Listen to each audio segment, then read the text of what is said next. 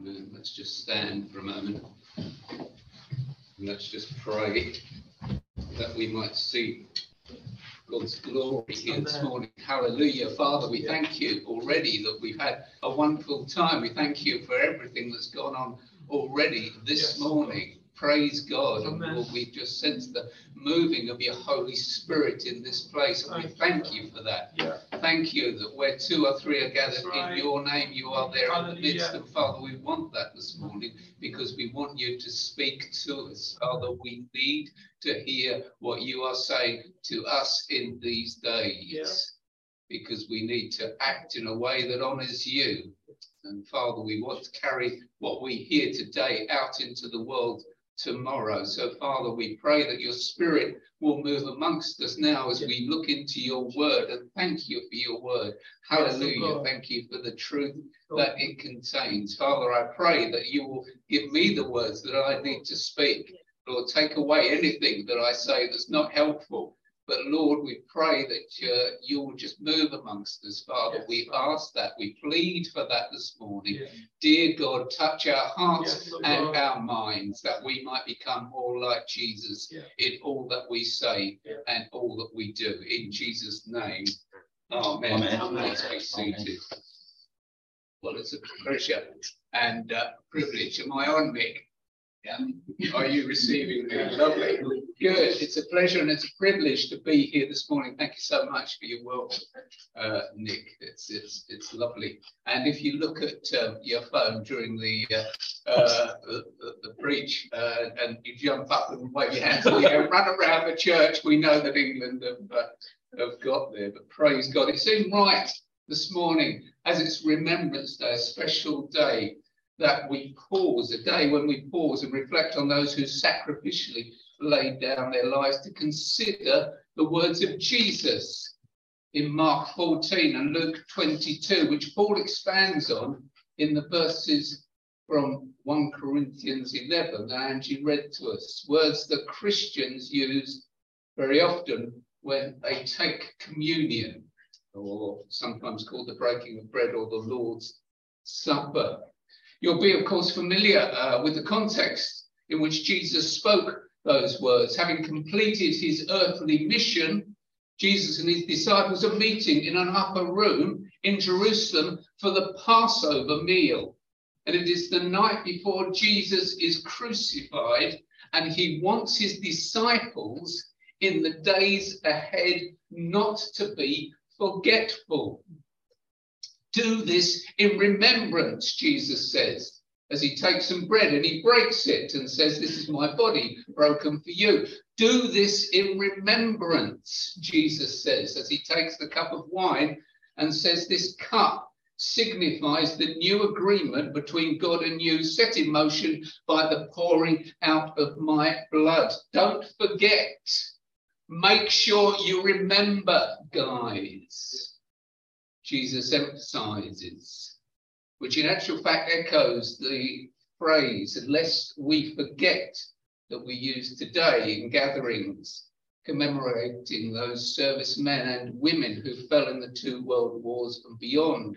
A phrase which in actual fact was taken from a poem written in 1897 by Rudyard Kipling and it was a poem based on Deuteronomy 4 9, which says this Take heed to thyself and keep thy soul diligently, lest thou forget the things thy eyes have seen, which in essence is about remembering to give God the glory for all that he has done. Thank you for sharing, Gabby, this morning, giving God the glory and others for what God has been doing this week in people's lives. And we need to remember that, lest we forget. But you know, I think this this morning, uh, it's important to ask the question why did Jesus want to make sure his disciples did not forget him? They had walked and talked and ate with him for three years, had some amazing experience. How could they forget him? You know, I wonder if Jesus instructed the disciples to take the bread and the wine because he knew that remembrance the act of stopping and contemplating takes time. But time is often in short supply because people, and even disciples, I guess, have busy lives. Some years ago, after Angie retired, Suffolk and Norfolk Life magazine asked her to fill their monthly walking slot. And having done several walks, she went uh, sent them to a publisher who's published two books, with a third one due next year. And each book of walks is deliberately entitled Walks in the Slow Lanes. Because Angie wanted to highlight that when you slow down, you have time to ponder. You have time to appreciate what's around you. You have time to engage with people. You have time to remember. You have time to get your priorities in order so that your life can reflect that beautiful verse in John Whittier's hymn, Dear Lord and Father of mankind, which says this drop thy still dews of quietness till all our striving cease. Take from my soul the stone, Take from my, our souls the strain and stress, and let our ordered lives confess the beauty of your peace. You know, Corrie ten Boom once said, if the devil can't make you sin, he'll make you busy. so I wonder, when was the last time you took time to consider what's important in your life? Christian musician Adrian Snell has these lines in one of his songs Goodbye, October. Do we see the colours change? Are we all too busy rushing through the year? Are we making time for Jesus and the things he wants to teach us? Can he reach us? Do we really want to hear? you know, no matter what time of life we're going through, it's critical from time to time to stop and ask yourself, am I too busy? Because busyness leads to tiredness. Tiredness leads to distraction, and distraction leads to ungodliness. John Mark Comer, in his book, The Ruthless Elimination of Hurry, which I can recommend to you, it's a brilliant book, The Ruthless Elimination of Hurry, writes this when we're too tired to do what's actually life giving for our souls, we turn to our distraction of choice. Overeating, over drinking, binge watching Netflix, browsing social media, surfing the web, looking at porn, whatever your particular addiction is. When we're too tired to do what's actually life giving for our souls, we turn to our distraction of choice. So I wonder this morning is there something you need to say no to? Be it at church or at work or at home or in the community, so you achieve that balance between lethargy and persistent activity. Or maybe the opposite is true. Possibly it's time to consider whether your busyness has its roots elsewhere.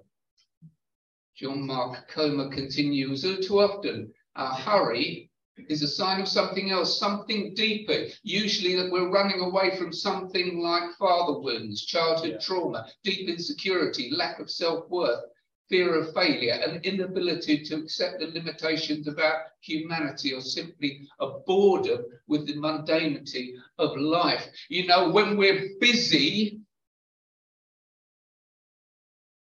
we forget. When we're busy, we don't remember perhaps the things that are important in our lives you know, sometimes the opposite's true.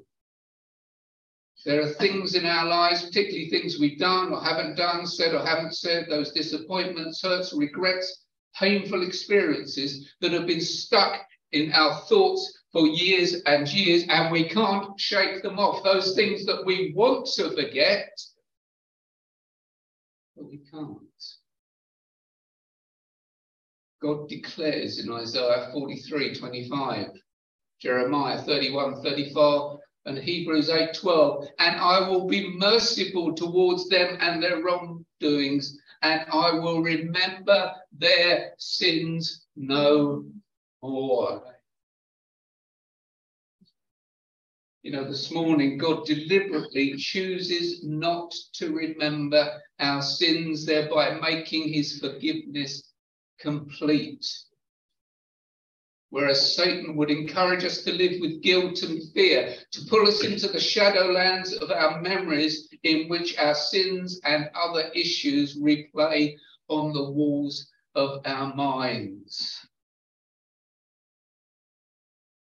But the good news is this morning that God, through his Holy Spirit, is able to free us not only from busyness and distraction, so we can remember what we need to remember.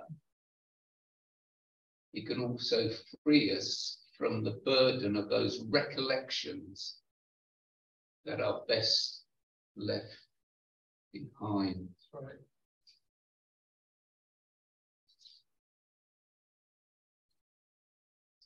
But you know, however, although remembrance and sometimes non remembrance are vital, remembrance was not, in fact, the key word that Jesus wanted his disciples to grasp. Jesus did not say, Do this in remembrance of my miracles, even though they demonstrated that he was the Son of God. Neither did he say, Do this in remembrance of my teaching, although the Bible is critical. Nor did he say, do this in remembrance of my prayers, although praying is central to a Christian's growth. He said, Do this in remembrance of me. Do this in remembrance of me. Remember me, Jesus said, when you take communion. Do this in remembrance of me when you live out your lives daily. Focus on me, concentrate on me, Jesus says, because Christianity at its heart is not about religion. It's about relationship, a relationship with the risen Christ, someone we can know personally, somebody who is by our side 24 hours a day, even if you're in a car driving from Cambridge, someone who loves us and desires our love in return.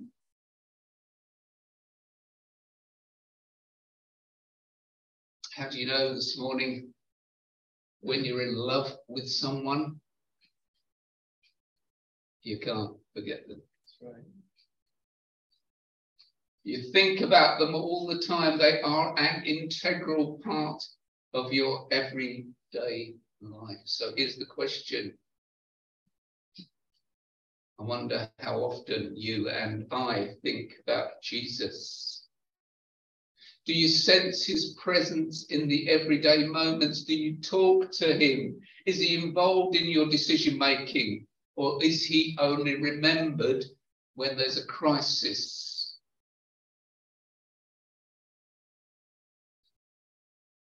You know, today it's right to remember those who fought for their country. There are many moving wartime stories and it's important not to forget. Like that of a guy called Lionel Digby, someone whose story Angie discovered on one of her walks. Lionel Digby was the rector of an Anglican church in a small Norfolk village in 1915, and although he was entitled to protected occupation, many of his parishioners enlisted, and knowing they were in the thick of battle, Lionel even though he was a vicar, decided he must go too. In August 1918, Lionel was sent to the front line as a private, not a padre, and on October the 18th, he was killed. And his friends, knowing he was a rector and the sacrifice he made, carried his body to a nearby church so he could be buried on consecrated ground.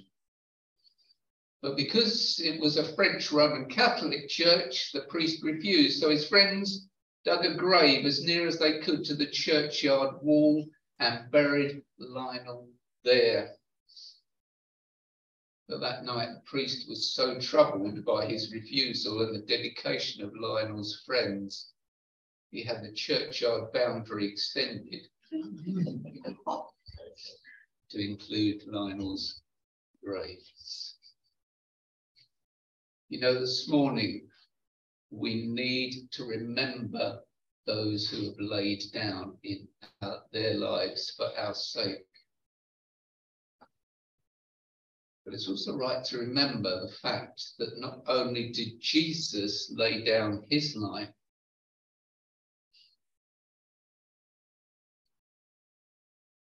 but he is with us wherever we are. And he desires a personal love relationship with us.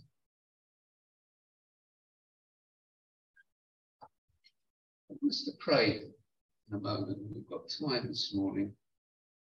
Because when I was preparing this, I just felt that there was going to be someone here this morning who needed to act on Jesus' words in Matthew 11 28, which are these Come to me, all you who are weary and heavy laden, and I will give you rest. We all live busy lives. I just felt that there might be those there here this morning, perhaps this applies to all of us. We need to be saying, Lord, take the burdens from me and give me your rest. But before we do that, can I just mention a word from Malachi 3, the final book in the Old Testament. Malachi 3, chapter 16, uh, chapter 3, rather, verse 16. Then the Lord had a book of remembrance drawn up in which he recorded the names of those who honoured him and loved to think about him. So we serve a God this morning who forgets our sins but remembers our names. They're all written down in his book of remembrance. So if you're a follower of Jesus this morning, God has your name recorded in his book.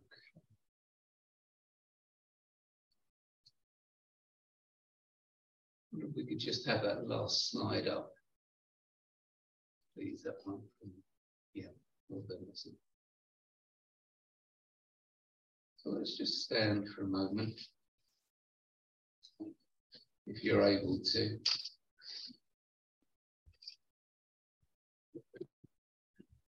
Let's just take time, we've got time, just pause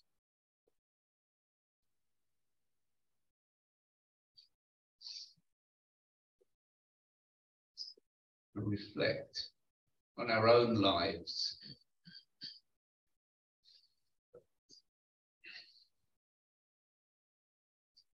Oh, thank you that you're a God who says, Come to me, all you who are weary and heavy laden, and I will give you rest.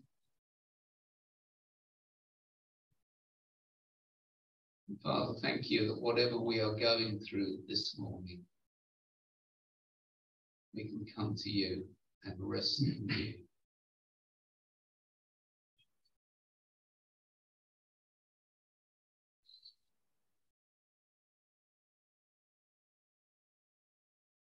Father, I just want to pray that you will help us to work out in our lives, Lord, perhaps things that we need to lay down, perhaps things that we need to pick up.